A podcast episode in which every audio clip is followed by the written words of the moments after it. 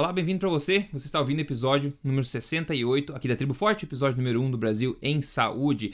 E hoje a gente vai focar inteiramente aqui em um assunto que você deve ter ouvido falar essa semana, deu muito bafafá. Só que antes de começar a falar sobre isso, eu quero começar com uma frase aqui. A frase é a seguinte: polarização afeta famílias e grupos de amigos. É uma situação paralisante, uma guerra civil de opinião.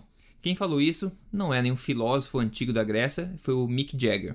E eu acho que essa frase meio que introduz bacana o nosso assunto de hoje, que vai praticamente ser sobre o último documentário do Netflix, que foi o What the Health, né? Que muita gente deve ter assistido, e a gente recebeu aí uma avalanche de mensagens da comunidade pedindo pra gente comentar sobre isso, sobre esse documentário que saiu e daí como é que, o que tem de verdade, o que tem de mentira. E é um assunto tão grande, a gente recebeu tanta atenção sobre isso que a gente resolveu devotar esse podcast praticamente inteiro sobre isso. Agora, se você não sabe que esse podcast, se você não sabe o que é esse documentário, você não ouviu falar sobre ele, você ainda vai tirar muito proveito aqui, porque a gente vai falar de ciência, de mitos e de verdades também. Então você com certeza vai tirar proveito de vários aspectos aí da saúde, da nutrição, que a gente vai comentar aqui.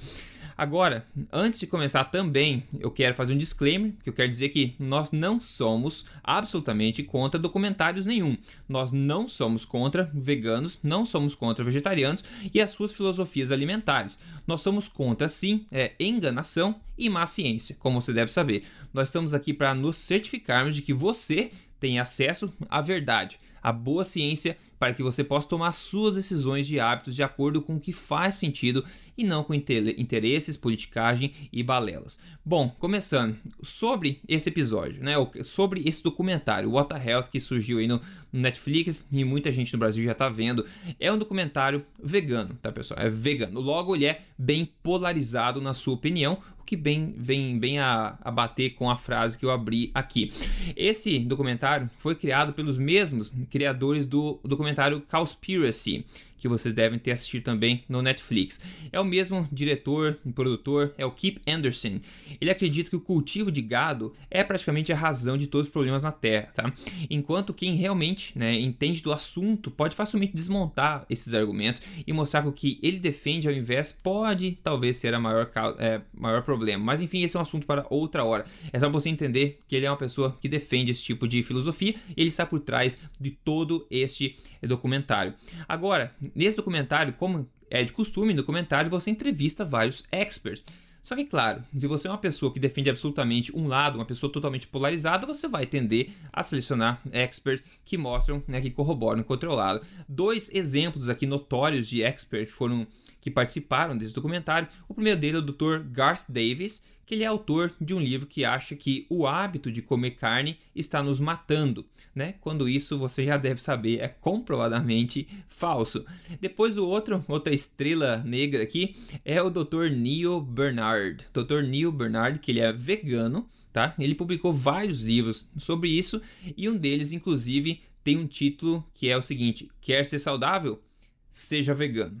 Dr. Soto já falou desse Neal Barnard antes. Você pode mencionar aquela situação, o que esse Neal Barnard é conhecido por fazer? Para o pessoal ficar na mesma página. E claro, bem-vindo a esse podcast de hoje. Obrigado, boa tarde, Rodrigo, boa tarde aos ouvintes. Foi uma avalanche de e-mails, foi uma avalanche de comentários no blog. E isso me deixou curioso, porque assim, eu acho que as pessoas estão muito, muito preocupadas, sabe? As pessoas realmente devem estar com aquilo que nós já comentamos uma vez aqui, que é aquele medo, né?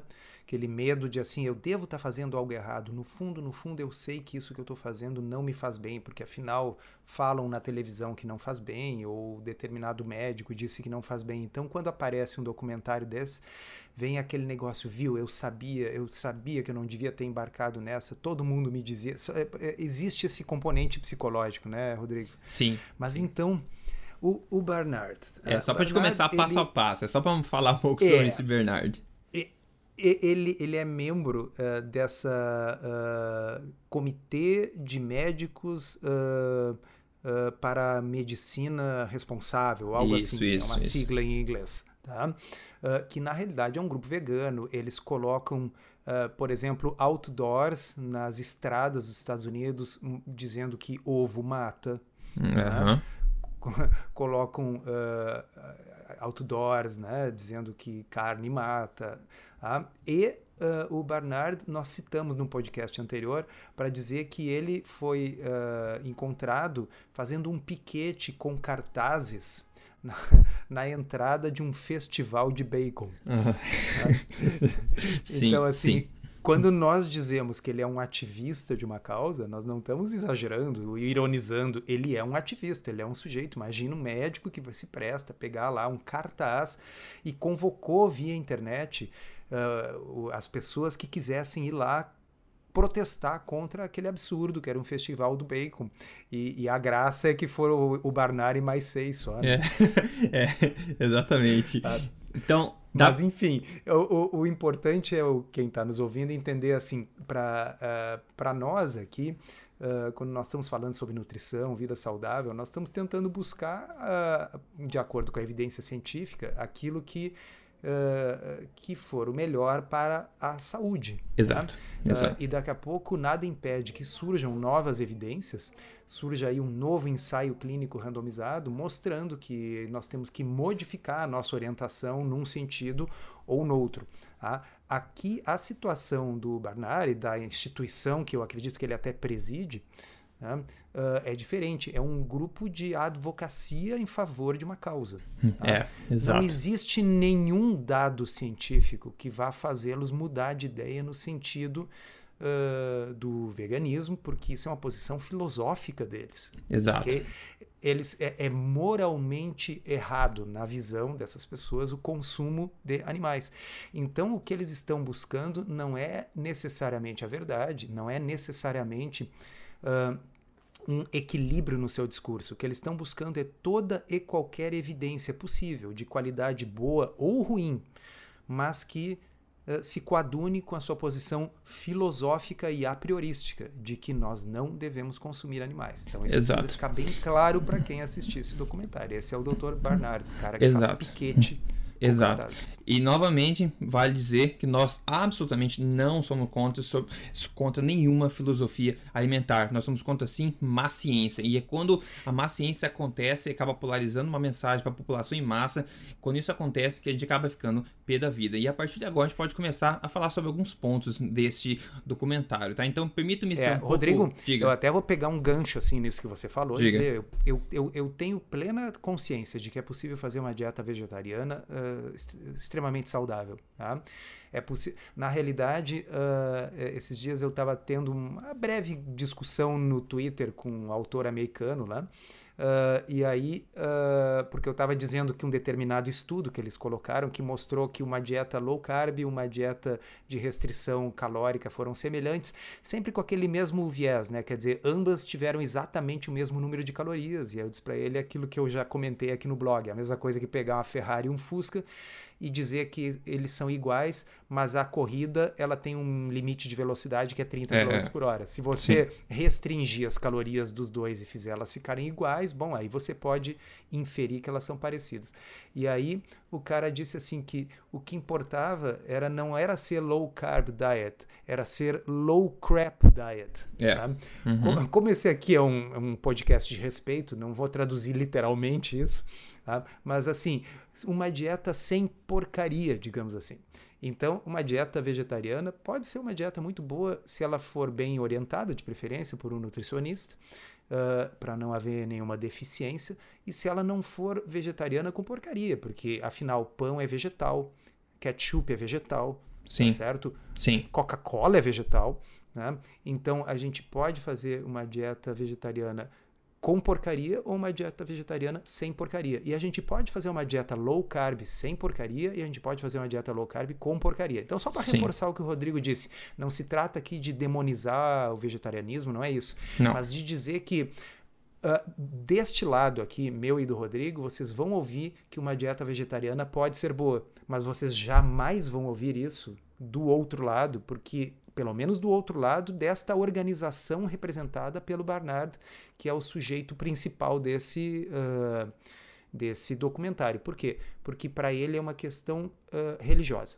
Isso é exato. Então, Pra gente começar agora, a partir desse momento, quero pedir permissão já para ser um pouco menos polido e um pouco mais enfático no como é que vai ser daqui em diante, tá? Eu dou permissão pra você também, eu sou outro pra ser também, tá? Também dou permissão pra ser mais enfático, como você quiser, porque eu realmente acho que a situação requer isso. E parece que uma das asneiras, quer dizer, uma das coisas, né, ditas no documentário é que o expert entrevistado diz que gorduras causam diabetes, tá? A minha pergunta, na verdade, são duas perguntas. A primeira é o que ele fuma no dia a dia e a segunda pergunta é quais estudos se baseia, né? E aqui eu acho que vale uma ressalva. Estudos científicos imaginários não contam nisso aí. Então, doutor Souto, a gente sabe que essa questão de diabetes, gordura causar diabetes, é uma coisa antiga.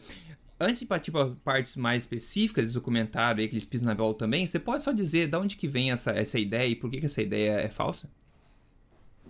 Veja bem, seja lá o que for que ele fuma, é vegetal. Com certeza, com certeza. Bom, de onde vem essa história? Houve um período nos anos 60 em diante, vocês sabem, em que tudo era culpa da gordura, tá certo? Até a proliferação armamentista entre Estados Unidos e União Soviética devia ser culpa da gordura, tá? Então, naquele momento, assim, gordura engordava, né? Hoje em dia a gente sabe que é o contrário, né? Ninguém tinha sequer feito um experimento, um ensaio clínico, as pessoas simplesmente afirmavam que gordura engordava. Gordura estava relacionada com câncer, gordura dava doença no coração. Tá? E aí o pessoal começou a fazer ilações baseadas em mecanismos, né? Que é sempre uma coisa muito perigosa. Muito. Porque, veja bem, existem vários mecanismos potenciais que podem explicar coisas, muitas vezes, antagônicas. Tá?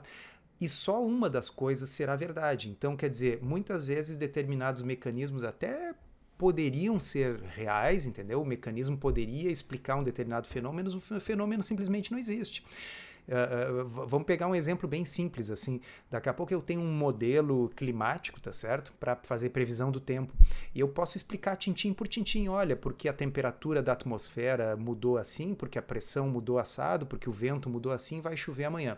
Bom, mas daqui a pouco se o meu modelo sempre dá a previsão errada, né, esses mecanismos até podem existir, mas eu tenho que mudar o meu modelo, porque o que interessa, o que vai realmente interessar é se choveu ou se não choveu. Exato, exato. Tá? Então, vamos lá. Tem um mecanismo que... E aqui eu vou fazer um disclaimer, assim. Eu não assisti o documentário. Eu tenho para coisas que eu já não tenho mais paciência, tá? Uhum. Então, eu fui informado pelos leitores de várias coisas que foram ditas lá. Então, uma das coisas que se disse é que a gordura, ela acaba produzindo resistência à insulina no músculo. E, Rodrigo, pasme, isso é verdade, tá? A gordura, ela pode sim provocar resistência à insulina no músculo. Agora, esses estudos costumam ser estudos involuntários, estudos de curtíssima duração. Por exemplo, eu dou uma dieta rica em gordura e meço a resistência à insulina antes e depois. E provisoriamente, depois dessa refeição rica em gordura, a resistência à insulina aumenta, tá? Uhum. Bom, agora, dizer que por isso a gordura na dieta causa diabetes, então eu vou dizer que exercício físico também causa diabetes. Você quer ver como? Ah, se eu pegar uma pessoa se eu pegar um atleta de crossfit e medir a sua glicose logo depois do exercício, periga ela dar mais alta do que antes. Com certeza, com certeza. Bom, diabetes não está relacionada com glicose alta? É, então se assume que causa, sinal que, né? Exercício causa diabetes. Então, assim, pessoal, não é assim que funciona, tá? Obviamente, quando o cara faz um exercício super intenso, ele libera tanta adrenalina, tanto cortisol, que ele aumenta os níveis de glicose. É uma glicose que é usada pelo corpo justamente para dar condições de fazer este exercício intenso. E depois no resto do dia, quando ele não está fazendo exercício intenso, a sensibilidade à insulina, pelo contrário, melhora muito. A glicose, pelo contrário, baixa bastante. Então, mesmo que agudamente uma coisa que a gente faça modifique ali a resistência à insulina, ou modifique o valor da glicose... momentaneamente, né? Como... Isso é mecanismo. Exato. A gente vai testar. Bom, vamos ver assim, ó, vamos fazer um ensaio clínico randomizado e ver se as pessoas que fazem exercício ficam com a resistência à insulina melhor, com a diabetes melhor, com a hemoglobina glicada melhor, e a resposta é sim, elas ficam. E aí, pessoal, será que existe algum ensaio clínico randomizado que mostra que uma dieta low carb, por exemplo, melhora o diabetes? Alguns, pô, né? Existem um monte. É o negócio que mais tem, chuta uma moita na esquina, e tem 3 ensaios clínicos randomizados mostrando que dieta low carb melhora o diabetes. Então, quem estuda mecanismo tem que entender que a realidade tem primazia sobre os mecanismos. A realidade do mundo em que nós vivemos, desse universo aqui que começou com o Big Bang há 13,8 bilhões de anos, talvez em outro universo onde o Barnard mora e fuma seja diferente. Mas nesse aqui, a dieta low carb melhora o diabetes, melhora a hemoglobina glicada, permite que vários pacientes deixem de usar remédios para diabetes, permite inclusive que alguns diabéticos tipo 2 deixem de usar a insulina. E uma dieta low carb é uma dieta que tem mais gordura do que uma dieta low fat. E uma dieta low carb não é sem carne, ok? Uhum. Então, eu vou perguntar, Rodrigo. O Barnard disse que carne e gordura, especialmente, causam diabetes. Como é que carne e gordura podem causar diabetes se uma dieta low carb, que é mais rica em carne e gordura, cura diabetes? Como é que pode isso, Rodrigo? Exato. Só não usando o cérebro para chegar na conclusão. A única forma que faz sentido. Isso se chama... o sujeito, ele é um advogado de uma causa. É, polarização irracional. Exatamente. Então, assim, é diferente de uma pessoa que entra na jogada com o objetivo de descobrir a verdade. O advogado de uma causa, ele já tem a sua verdade na mão, tá certo? Vamos dizer assim, eu sou um advogado criminalista e eu tenho aqui o meu cliente, tá? Então, o meu cliente disse que ele não matou, tá? Se ele matou, se ele não matou, é problema do juízo, ok? Ele, o meu cliente, ele disse que não matou. Então, a minha verdade, a verdade do meu cliente é que ele é inocente. Vocês entendem a diferença? Se ele é inocente ou não, não entra nessa discussão. Para mim, que sou o advogado dele, ele é inocente. Eu não vou atrás da verdade, eu vou buscar toda e qualquer evidência, todo e qualquer testemunho, mesmo que seja um falso testemunho. Eu vou buscar toda e qualquer evidência, mesmo que seja uma evidência circunstancial fraca, ok? Mesmo que seja um álibi questionável, para tentar provar a inocência do meu cliente. O Barnard, esse centro de médicos para a medicina responsável, esse diretor desse documentário, eles são advogados de uma causa, tá? É isso que as pessoas têm que entender. Então, sim, é verdade aquilo que eles falaram, que a gordura aumenta provisoriamente a resistência à insulina no músculo. Mas que importância tem isso para provar que eu tenho que fazer uma dieta low fat, se eu já tenho ensaios clínicos randomizados mostrando que uma dieta low carb melhora e eventualmente reverte o diabetes, tá certo? Certo, é perfeito. E tem outros, você mencionou que nós mencionamos que eles têm uma polarização de opinião e eles tentam coletar tudo que eles podem para tentar corroborar essa ideia. E é basicamente isso que eles fizeram. Agora, o que eu dei uma olhada hoje de manhã, quando estava estudando sobre esse documentário? Se vocês entrarem na página do próprio documentário, vocês vão ver, eles fizeram várias imagens para serem compartilhadas na mídia social, com as principais mensagens que o documentário passa, e cada uma delas tem também a fonte, né, o estudo que disse ela. Então eu selecionei algumas aqui para a gente falar, só para mostrar um exemplo para vocês de quão fraca, de quão tendenciosa é a mensagem deles, tá? E por que é um ótimo exemplo de péssima ciência praticada. Então eu quero começar aqui com a primeira que eles colocaram, o seguinte: alto consumo de proteína animal foi associada com aumento de mortalidade. A substituição, né, de proteína animal por proteína de plantas foi associada com menor mortalidade. Aí eles colocam a fonte. Daí o seguinte, claro, eu vou olhar a fonte, né? Para começar, é um estudo de associação, associativo, tá? Então não mostra causa e efeito, esse já para começar. Agora, o que o estudo de fato diz, esse que eles citaram? Eu vou ler aqui e traduzir simultaneamente. A proteína animal, a ingestão de proteína animal não foi associada com mortalidade de todas as causas. Foi associada com uma maior mortalidade por motivos cardiovasculares. A proteína de planta vegetal foi associada com uma menor mortalidade de todas as causas e mortalidade de problemas cardiovasculares. Agora, essa parte é importante. Essas associações foram confinadas a participantes com pelo menos um aspecto do estilo de vida não saudável, como fumar, como beber bastante álcool, como estar acima do peso ou obeso e ser uma batata de sofá, ou seja, ser inativo fisicamente. Mas nenhuma evidência foi encontrada sem esses fatores de risco. Eu não sei se vocês entenderam o que quer dizer. Basicamente disseram o seguinte: em pessoas normais, sem estilo de vida não saudáveis, não existe nenhuma associação. A única associação que eles acharam foi em pessoas que têm hábitos como esse que eu acabei de citar, e essa é uma associação também que é praticamente irrisória. Então é isso que diz o estudo. Em contrapartida, o que eles colocaram em destaque é que proteína animal aumenta a mortalidade de todas as causas, e o próprio estudo diz que não é verdade. Então, para você ver que já é um primeiro exemplo de polarização irracional aí do estudo, né, Dr. Souto? Quer dizer, é o caso perfeito de um advogado montando a defesa do seu cliente. O seu cliente, no caso, é essa postura filosófica alimentar que eles defendem. Colocando embaixo do tapete, então, né, o que não ajuda, e daí mostrando só o resto. Acho que quem está nos ouvindo está acostumado, mas só para citar bem rapidinho, assim, em todos os estudos, pessoal, assim, consumo de carne vermelha, como carne vermelha foi demonizada por algumas décadas, as pessoas que comem carne vermelha são as mesmas que têm uma chance maior de terem uma série de outros comportamentos que colocam essa saúde em risco. Então, mesmo que a carne vermelha seja o bálsamo da saúde, o resultado do consumo da carne vermelha nos estudos vai ser piora dos desfechos de saúde. Por quê? Porque a pessoa tem uma chance maior de ser fumante, de beber muito, de não se cuidar, de ser obeso, de ser sedentário.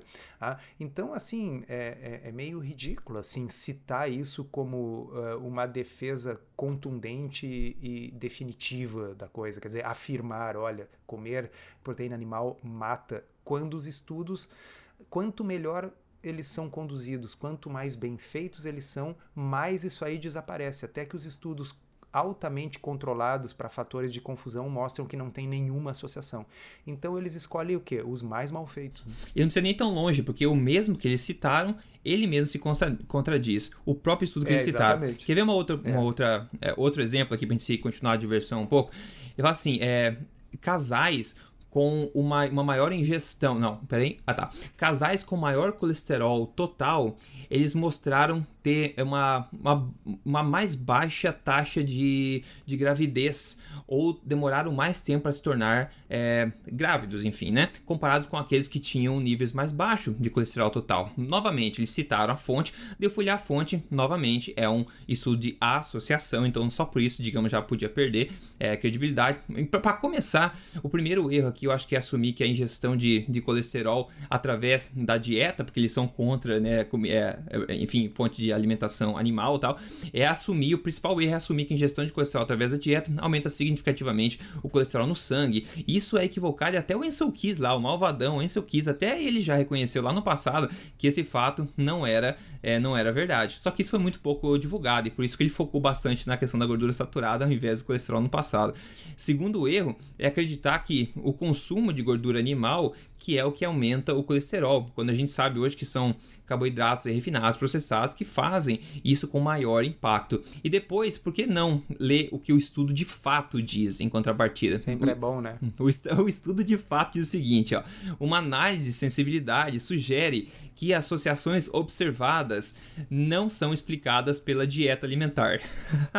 O estudo fala isso. Sério, não é piada. Isso. Não é piada. Na conclusão. Então, basicamente, essa frase que o próprio estudo diz invalida imediatamente a frase que eles colocaram em destaque. Se não, né, o resto das porcarias que colocam abaixo esse estudo, pelo menos, né, o que o próprio estudo diz, né?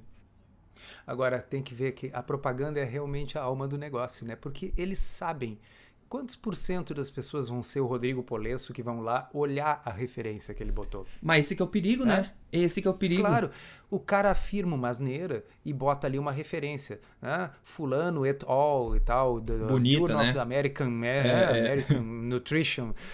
E as pessoas dizem, ah, não, ó, é embasado, ele botou ali uma referência. Sim, a referência diz o contrário. Uhum, exatamente. Agora que uma outra um pouco mais sobre veganos, tá? A mensagem que ele colocar em destaque para o pessoal compartilhar é a seguinte: uma dieta vegana pode abaixar o estresse e os níveis de ansiedade, de acordo com um estudo com 620 participantes, né? Tá com 620 participantes. Primeiro erro, o estudo é, adivinha, associativo, e o título implica causa e efeito, esse título que eles falaram. Eles falaram que pode diminuir. A dieta vegana tem impacto direto nisso aí. Bom, enfim, é um estudo associativo. O segundo erro, dados de péssima valia, uma vez que foram coletados dados de pessoas na internet, em mídia social, especificamente em canais de dieta, tá? Esse é o público que eles, assim que eles coletaram a informação. Agora, o que que o estudo diz, de fato? Eles falam o seguinte, uma dieta estritamente de plantas, né, não apresenta nenhum impacto negativo no humor. Tá? Isso que eles falaram. Uma dieta vegetariana ou vegana não causa impacto negativo no humor. Eles continuam. Até porque aqueles que estão extremamente deprimidos não conseguiram preencher o negócio na internet. Pode ser também. Agora, uma melhora no humor não foi consistente com os achados em outros estudos, o que pode ser por causa de diferenças de metodologia. Então, basicamente, eles falaram aqui para compartilhar para o pessoal que uma dieta vegana pode abaixar a ansiedade e o estresse. O que o estudo fala é que se você é vegano ou vegetariano, não parece associação nenhuma com a negativa de humor, né? E eles já falam também que uma melhora de humor, que supostamente eu acho que eles esperavam que ia acontecer, não aconteceram, né, no estudo, provavelmente por causa de diferenças metodológicas. Então, mais uma vez, uma coisa o estudo diz e outra coisa que eles resolveram escolher para divulgar, né? Outro exemplo. Agora, quer ver um outro também, outro bacana aqui. Indivíduos... Então, pessoal, novamente, isso são mensagens principais que são passadas pelo documentário para você entender a base das coisas, como é que ele foi feito. A frase é a seguinte... indivíduos que consomem a maior quantidade de proteína animal foram 22%, tiveram 22% maior risco de desenvolver diabetes tipo 2 comparado com aqueles que comiam menos proteína animal. De novo, adivinha? Associação, mais estudo da associação. O que o estudo diz de fato? Comparando-se às análises gerais, as associações foram mais fortes em mulheres, mais especificamente em mulheres obesas, e não acharam nenhuma associação significativa em homens, tá? Então, para começar, essa é a conclusão. Não existe associação nenhuma em homens, e a única associação entre proteína animal e diabetes tipo 2 foi em mulheres obesas, né, pessoal? Pelo amor de Deus, né? Então, o risco... Deve ter ficado obeso porque comeram muita carne, né, Rodrigo? Com certeza foi por causa disso. Agora, olha que interessante, mesmo se... Eu e você, inclusive, já ganhamos uns 10 quilos esse ano. Acho que a gente tá comendo muita carne, né? Exato. Agora eles falam, né? Olha só o impacto grande, né? Você come mais proteína animal, você tem 22% mais chance de diabetes tipo 2. Bom, o risco assustador que eles tentam mostrar, para vocês saberem de fato... Né, o que é que a ingestão de proteína animal supostamente foi associada com um 5% maior risco de diabetes tipo 2, 5%, pessoal, enquanto agora vem a pegada, enquanto a proteína vegetal também foi associada com risco, mas bem menor, 4%. Ou seja, não teve diferença nenhuma, nem o que eles defendem que é proteína animal, ela também teve um risco aumentado de 4% e a carne teve de 5%. Ou seja, assumindo que isso tudo que eles falaram ainda na mensagem ele for verdade, o que obviamente não é, tendo em vista o tipo e a qualidade do estudo, você viveria uma amarga e limitada vida se privando de proteína animal para talvez ter 1% menos risco de diabetes tipo 2. Se você for uma mulher e engordar. E for obeso. Exato.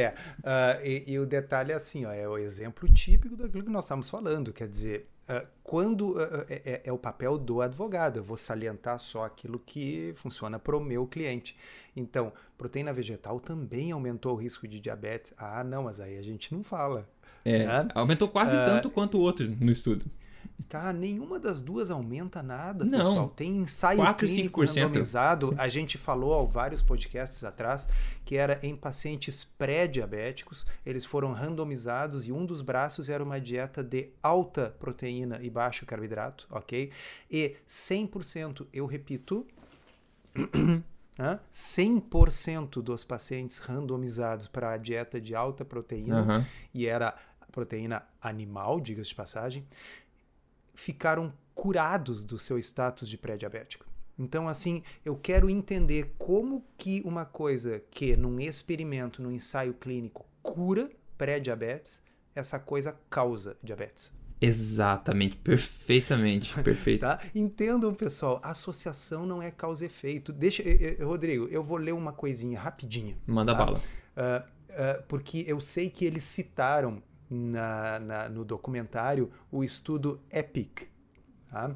Que é o European Prospective Investigation in Cancer and Nutrition. Esse foi o maior estudo observacional de dieta já conduzido. Sabe qual que é a fonte da frase que eu acabei de ler para você? É do EPIC? É do EPIC. Mas que espetáculo! Então eu vou ler, vocês vão gostar muito. Tá? Conhecido como European Prospective Investigation in Cancer and Nutrition, EPIC, Estudo Europeu Prospectivo sobre Câncer e Nutrição, ele incluiu mais de 500.000 pessoas de 10 países diferentes que foram questionados sobre um conjunto de diferentes fatores dietéticos, desde o que e o quanto comiam até seu nível de escolaridade, idade, peso, altura e tabagismo. O estudo indicou que pessoas que comiam muita carne processada também tinham uma chance muito maior de fumar, comer menos frutas e saladas e ter níveis mais baixos de educação. Eram muito mais gordos, se exercitavam muito menos do que o restante da amostra. E os homens que comiam mais carne processada bebiam muito. E os maiores comedores de carne eram também mais velhos. Muitos já haviam passado dos 70 anos quando sofreram as consequências das salsichas. E as pessoas que comiam a maior quantidade de carne processada, que o estudo qualificou como mais de 160 gramas por dia, equivalente a cerca de 6 salsichas, não morreram apenas de doenças cardiovasculares ou câncer, as coisas que costumamos associar a uma dieta ruim. Eles, prestem atenção, tá? Eles eram os que comeram mais carne processada. Eles também morreram mais de, abre aspas, outras causas, fecha aspas, uma categoria que inclui acidentes de carro, ferimentos acidentais e outras causas não relacionadas à comida. Os maiores consumidores de carne branca, por outro lado, eram os escoteiros do grupo. Dois pontos. Não fumavam muito, comiam bastante salada, faziam exercício, iam à faculdade, quer dizer, tinham um nível socioeconômico cultural maior e, com certeza, aí é o autor desse texto que eu traduzi, escovavam os dentes, usavam um cinto de segurança e faziam seus check-ups regularmente. Uhum. Então é isso, pessoal, tá? Assim, pelo amor de Deus, assim, que um leigo total não se dê conta disso, tá bem. Mas esse cara que eles entrevistaram nesse documentário, eu já ouvi ele debatendo no YouTube, debate em inglês. Esse cara de bobo não tem nada. Esse cara é muito inteligente, o Barnard. Ou seja, é mal intencionado. É, isso é o pior ainda, né? Pior ainda. É, exatamente. Porque, assim, a pessoa que só estudou na faculdade de nutrição, de repente não teve interesse de entrar no PubMed, talvez não domine o inglês, aprendeu aquilo que foi dado num polígrafo. Pode até ser. Agora, assim, não é o caso do Dr. Barnard, tá? Ele é um cara que conhece bem estatística, ele é bom num sofisma, numa argumentação, tá certo? Ele é o advogado ideal dessa causa. Ah, sim. Mas assim, é com malícia que ele usa esses dados aqui. Isso que eu falei para vocês é conhecido por qualquer pessoa que tenha a mínima noção de bioestatística. Sim, tá? Então, perfeito. Assim, estudo observacional, quando a gente compara os que mais comem carne processada com os vegetarianos, nós estamos basicamente comparando o tigrão, beberrão, tabagista, gordão, com a moça que faz yoga, super diferenciada, rica da Califórnia, tá certo? Que toma seus suplementos e vai no médico e faz 10 check-ups por ano. Tá? E aí vocês querem dizer que a culpa é a carne? É, exato. A carne é um marcador de estilo de vida, pelo amor de Deus. Exato. Agora, eles também tiveram a petulância de demonizar ovos, né? Então vamos lá. A mensagem que eles escreveram foi o seguinte: pessoas que consomem um ovo e meio, olha só, um ovo e meio por semana tiveram quase 5 vezes maior risco para câncer do colo, né, câncer do intestino aí, de acordo com um estudo publicado no Jornal Internacional do Câncer. Olha só, impressionante, né? Então, para começar, é um estudo que É, a observacional. A associação, novamente. Agora, pior que isso, é um estudo observacional de menor valia ainda, porque é um estudo caso-controle. Ou seja, o que eles fizeram? Eles pegaram... Desculpa, Rodrigo. Assim, caso-controle é piada, cara. Assim, pelo amor de... caso-controle, pessoal, é estudo assim que no máximo serve para levantar uma hipótese para ver se vale a pena levar isso adiante e estudar um pouco melhor em algum estudo que tenha alguma validade, tá certo? É. Caso controle é assim, é tipo jogar o anzol na água para ver se vem peixe. Assim, bom, veio peixe, ó, tá, então talvez tenha peixe nesse lago, né? É, exatamente. Fala aí, desculpa interromper. Nada, a piada vem a seguir. A piada vem a seguir. O caso controle, pessoal, se você não sabe o que é, basicamente eles pegam um grupo de pessoas e analisam o que eles fizeram no passado para desenvolver o problema que elas têm hoje, né? Inclusive, se você... Eu acho muito importante você entender o tipo de estudo, se você tiver interesse mais em nutrição assim, então você pode procurar lá no YouTube, no canal do Emagrecer de Vez. Eu fiz um vídeo explicando exatamente de forma fácil como ver como entender estudos científicos, tá? Então vamos lá. Esse caso foi um caso controle. Eles pegaram o quê? 110 pacientes já diagnosticados com câncer e daí fizeram perguntas sobre o consumo de, pasmem, 140 alimentos nos últimos 5 anos dessas pessoas, tá? Então alguém te para na rua hoje e vem um questionário com 140 perguntas sobre alimentos, 140 alimentos, perguntando qual foi a frequência que você comeu cada um deles nos últimos 5 anos. Parando por aqui, quão confiável você acha que são esses dados? Disso eles tiraram essa asneira dizendo que pessoas que consumiam um ovo e meio por semana, pessoal, por semana, tinham 5 vezes mais chance de câncer no colo. Pelo amor de Deus, Dr. Souto, é difícil segurar a paciência, viu? Essas galinhas aí moravam em Chernobyl, eu acho, né? É, cheio de cyanide dentro dos ovos. É uma bobagem muito grande, porque o caso controle, como o Rodrigo disse, é assim, pega 100 pessoas com câncer diagnosticado. Aí pega outras 100, quaisquer, aleatórias, ok? Que não tenham câncer.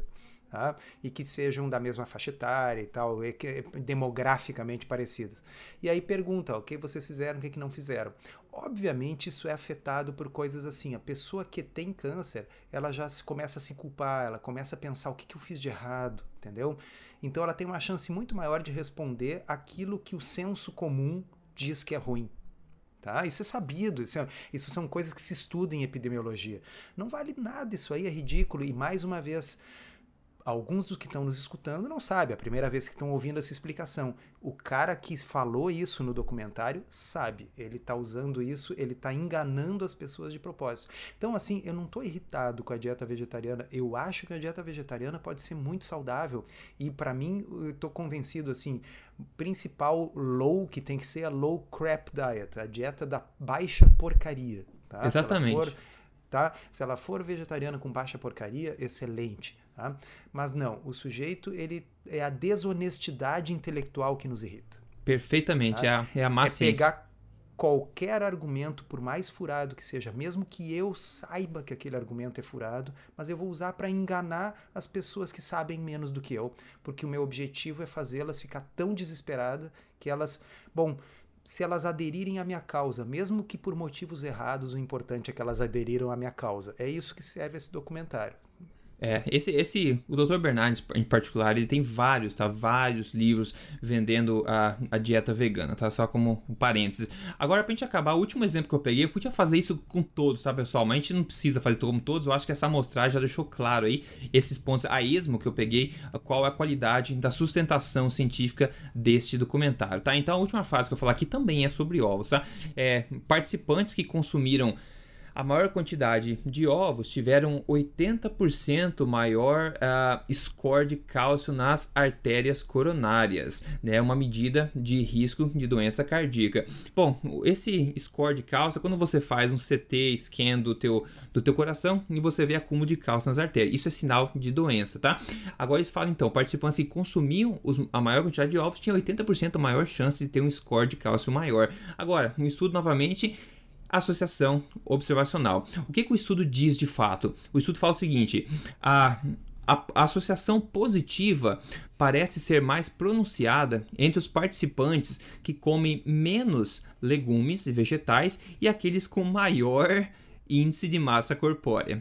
Pessoal, então novamente, associação parece ser pronunciada, e eu traduzo assim, associação só existe em pessoas que têm péssimos hábitos alimentares e já são acima do peso, tá? É assim que eu entendo o que eles falaram. E outra, a associação, eles continuam, a associação foi atenuada e não mais significante depois de se ajustar para a questão do colesterol na dieta também. Ou seja, eles fizeram um esforço grotesco para tentar achar uma associação, e essa associação só existe nas pessoas que comem os ovos e que quase não comem legumes, vegetais e que já estão obesas, né? Então, basicamente, é um estudo associativo. E se a gente quiser... É aquela coisa... Falar, se a gente quiser... Diga. Pode falar. Não, eu ia dizer, se nós entendemos da forma como eu falei da carne antes, o ovo como sendo um marcador de non-compliance, né? Quer dizer, um marcador de pessoas que se recusam a seguir as coisas que dizem que elas têm que seguir. Tá? Então, assim, quem come ovo, bom, quando todo mundo acha que comer ovo faz mal, quem come ovo é alguém do contra. Tá? Então, quando o estudo pega e diz assim, olha, o ovo fez mal, mas ele só fez mal nas pessoas que evidentemente são do contra, ou seja, a pessoa que, por exemplo, não come vegetais, tá? Então, assim, é porque ele é um marcador de non-compliance, ele é um marcador de ser do contra. É tão evidente isso quase que sai da página, com duas mãos, pega você pela laquela e sacode, sabe? Diz assim, pelo amor de Deus, me veja, eu sou a causa real. Exato. Pensa assim, né? Uma pessoa que já está obesa e não come legumes nem verduras. Você vai dizer que a culpa dela ter mais problema de ataque cardíaco é o ovo que ela come de vez em quando? Pelo amor de Deus, né? Eles usaram um estudo associativo, como eu falei. Então, se a gente quiser devolver na mesma moeda, a gente podia citar, por exemplo, essa meta-análise que foi publicada em 2013, que analisou vários estudos associativos de cohorte também, e a conclusão dessa meta-análise, que estudou exatamente o consumo de ovos e o risco de doença cardíaca e infarto, tá? Estudou exatamente isso. A meta-análise conclui: esta meta-análise identificou nenhuma associação entre o consumo de ovos e o risco de doenças coronárias ou infarto. Tá aí. Isso, mas né? É que a meta-análise pegou e viu todos os estudos. E esse pessoal aí, embora conheça essa meta-análise, enfia ela debaixo do tapete e pega um estudo ali, que é um estudo assim, que é um ponto fora da curva, né? Um estudo mais mal feito, e aí pega ele e usa para justificar o quê? A sua posição filosófica sobre alimentação. Exato, e por que não finalizar essa questão, mais uma questão mais por diversão mesmo, citar um exemplo bacana. A mulher mais velha do mundo, supostamente, saiu uma manchete na BBC, que faleceu recentemente com 116 anos, tá? O que eles dizem nesse artigo da BBC é o seguinte: a senhorita Jones lá, o prato favorito dela é ovos e bacon, ok? Ela tem, a mulher, vou ler aqui, a mulher de 116 anos comia bacon e ovos toda manhã, e o seu regime, a sua dieta diária contém mais de uma porção de carne por dia. Aí eles, com a suprema inteligência deles, da BBC nesse caso aqui, eles continuam. Você esperaria que ela sofresse de diabetes tipo 2 e doenças cardíacas. E ainda, Susana Mushat Jones precisou de nenhum tratamento médico. Todos os doutores concordaram que ela está em perfeita condição física, apesar dos produtos que ela come. Apesar, né? Eles têm que ter a conotação negativa sempre, né? Então, eu acho que o ponto aqui, Dr. Souto, a gente está falando de um documentário polarizado, feito por pessoas com fortes crenças veganas, que começam com hipótese em mente através de evidências muito fracas e focam em mecanismos intermediários e não em desfechos duros, tentam provar o seu lado. E todas as evidências sugeridas pelo documentário, pelo menos até onde eu vi, são associativas, observacionais e, sem dúvida, o maior viés de todos, como sempre acontece com estudos que comparam aí vegetarianos, veganos e onívoros, é o estilo de vida, são um marcador do tipo de pessoa. E com isso eu acho que largo o microfone no palco, né? Olha aqui, ó, eu ainda não vou largar o meu, porque eu ainda tô meio pilhado com esse troço. Com certeza, por uma semana ainda. A epidemiologia, os estudos observacionais, eles não estabelecem causa e efeito. Eu sei, eu já disse isso, mas eu gosto de dizer várias vezes. Mas, no entanto, contudo, eles são interessantes para desmontar hipóteses de causalidade. Tá? Então eu vou colocar algumas perguntas chaves aqui. Pena que o Dr. Barnard não pode me ouvir. Tá? É, quem sabe? Bom, sei lá, quem sabe, né? Diabetes tipo 2 era uma coisa extremamente rara no início do século XX. E no século XIX era assim tão raro a ponto de ter relatos de caso em revistas médicas. Relato de caso, sabe? O médico escrevia. Sim. Eu atendi um adulto com diabetes.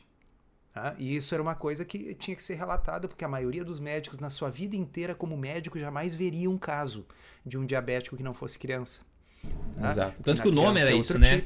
Adult Onset Diabetes, né? Exatamente. E o diabetes tipo 2 agora é uma epidemia, é um negócio que eu passo a tarde no meu consultório vendo diabéticos, a tarde inteira, vários. Tá? Então, deixa eu entender, a sociedade era vegana no século XIX? Com certeza não, né? A sociedade era vegana no início do século XX. Tá? E então, de repente, da metade do século XX para cá, todo mundo começou daí a não comer mais vegetais e comer carne. Tá? E por isso que tem... Pessoal, é o contrário, ok? Se comia muito mais carne no século XIX e no início do século XX do que agora. E é só quem quiser olhar, bota no Google NHANES, tá? Bota essa sigla, que é um estudo epidemiológico sobre alimentação de longa duração nos Estados Unidos, mostrando as tendências. O que está aumentando na alimentação americana e o que está diminuindo na alimentação americana nos últimas décadas. E vocês vão ver a carne vermelha diminuindo. E vocês vão ver os óleos vegetais, óleos de soja aumentando, a gordura saturada diminuindo, os carboidratos aumentando, tá tudo lá. As pessoas estão comendo mais carboidrato, estão comendo menos gordura, estão comendo menos gordura saturada, mas estão comendo mais óleos vegetais, estão comendo menos carne, ok? Então, como pode o diabetes aumentar na população, enquanto o consumo de carne diminui, se o consumo de carne é a causa do diabetes? É, não faz sentido nenhum, né? Okay? Não faz sentido nenhum. Existe uma região da Índia, que é uma região onde culturalmente o pessoal é vegetariano. Tá? Então, não é em toda a Índia, mas existe uma região em que sim. O consumo de arroz é muito elevado naquela região, e é um dos locais do mundo com maior incidência de diabetes tipo 2. Tá? E é o local da Índia com mais diabetes tipo 2, porque tem uma parte da Índia que não é vegetariana, onde a incidência de diabetes tipo 2 é menor. Então, se a carne é a causa do diabetes, como se explica que a porção vegetariana da Índia tenha mais diabetes? Ok? Assim, com certeza. Existem vários outros exemplos epidemiológicos como esse. Então, a epidemiologia, ela não é boa para estabelecer causas, ela é boa para destruir sonhos. Muito bom, muito bom, muito bom. É isso aí, assim. Então, o negócio é uma peça de propaganda, de pessoas que são ideologicamente alinhadas com uma coisa filosófica. Eu não vou aqui discutir isso. Eu já disse que eu não tenho problemas com uma dieta vegetariana que seja bem montada, que seja de baixa porcaria, que não seja cheia de alimentos processados e açúcar. Agora, eles pegaram uma série de falsos argumentos que eles sabem que são falsos. Nós provamos, demonstramos para vocês, para fazer como peça de propaganda. O que me inquieta um pouco é o número de pessoas nervosas, ansiosas e quase em pânico nos escrevendo. Tá? Verdade. Porque parece que as convicções são muito frágeis. Com certeza. Quer dizer, o pessoal nos ouve falar toda semana de estudos, ensaios clínicos randomizados, meta-análises. Aí aparece um documentário do cara que segura o cartaz do piquete contra o bacon.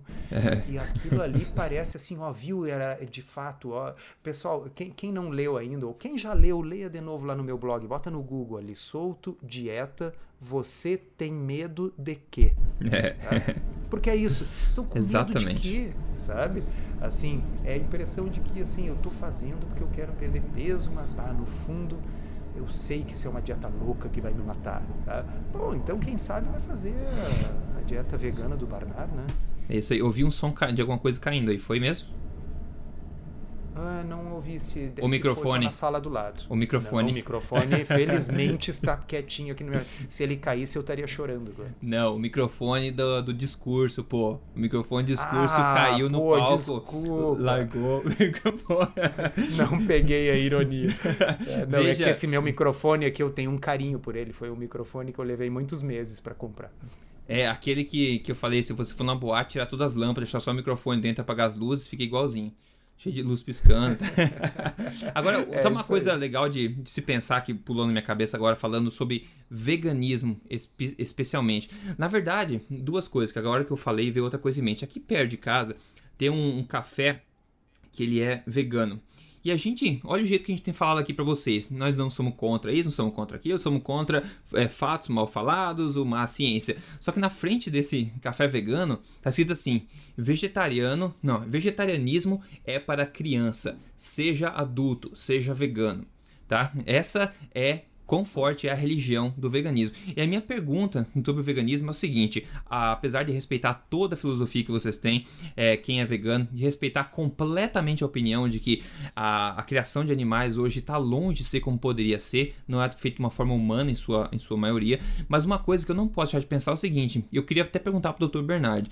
Dr. Barnard, se a gente quer voltar a ter um estilo de vida mais saudável, mais natural, conectado com a natureza, se a gente pegar um ser humano vegano e colocar ele para viver na selva, né? No wild, ele vai morrer bem mais cedo, né? Porque é impossível, literalmente impossível, obter vitaminas essenciais que o corpo dessa pessoa precisa. Então, como pode uma filosofia alimentar artificial dessa, criada dessa forma, que causa a mortalidade prematura do ser humano, poder ser algo bom de ser advocado para a população geral? Ela é assim privilégio, entre aspas, da sociedade modernidade, do século XX e do século XXI. Quer dizer, onde tu tem a agricultura de massa, que é um troço assim, cujo impacto ecológico é complicado. É, gigantesco. Tá? Eu só vou deixar uma diquinha aqui para o pessoal dar uma pensada, que é assim, uma vaca alimenta dezenas de pessoas por muitos dias. Tá? Mas para fazer um tofu, para fazer um tofu, eu preciso matar um sem número de animais, fazendo agricultura industrial, botando spray, e assim, aí por acaso, aí eu vou ter que fazer julgamentos de valor, vamos dizer assim. Mas o camundongo que vai morrer porque eu botei veneno na lavoura de soja, ele não tem a mesma importância do que a vaca. Olha, veja bem, do ponto de vista assim, de inteligência e tal, o camundongo está mais próximo de nós. Né?